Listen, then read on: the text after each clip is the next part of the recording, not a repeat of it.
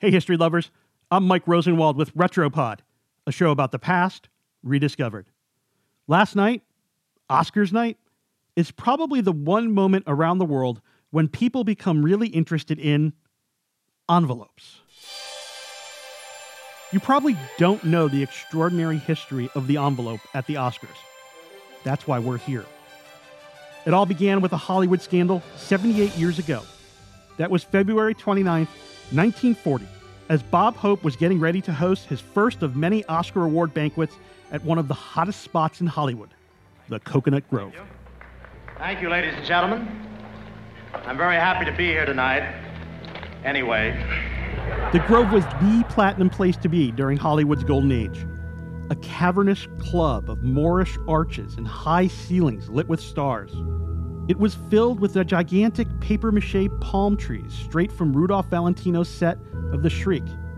A real waterfall flowed down the back wall, and mechanical monkeys with glowing eyes swung from Valentino's trees. But it wasn't just a venue that electrified the guests that night. It was the first time the event would be filmed. A game changer.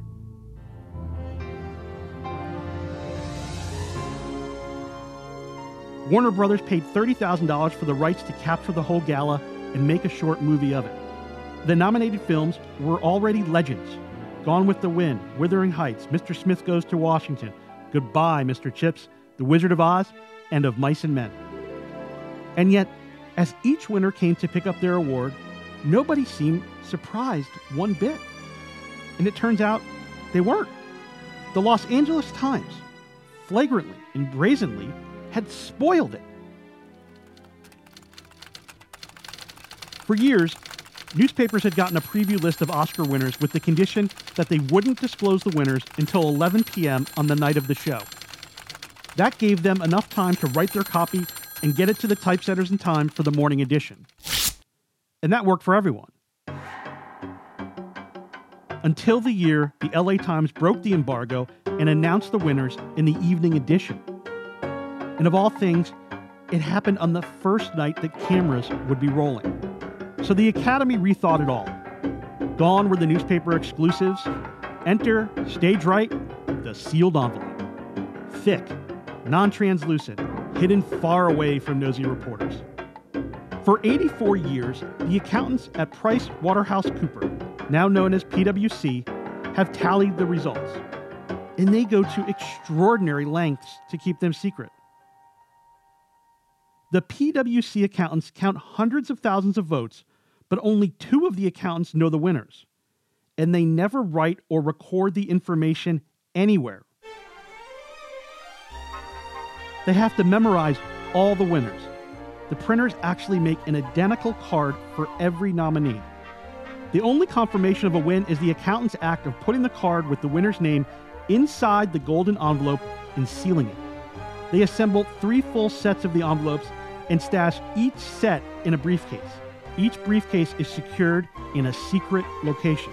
All of this happens a week before the ceremony. We're really not making this up. Of course, most folks learned about PwC's involvement in the process because of the monumental screw up last year when one of those accountants, who was giddily tweeting about his mind blown time backstage, handed the wrong envelope to Warren Beatty and Faye Dunaway, leading to Envelope Gate. We lost, by the way, but you know. Guys, guys, I'm sorry. No, this, there's a mistake.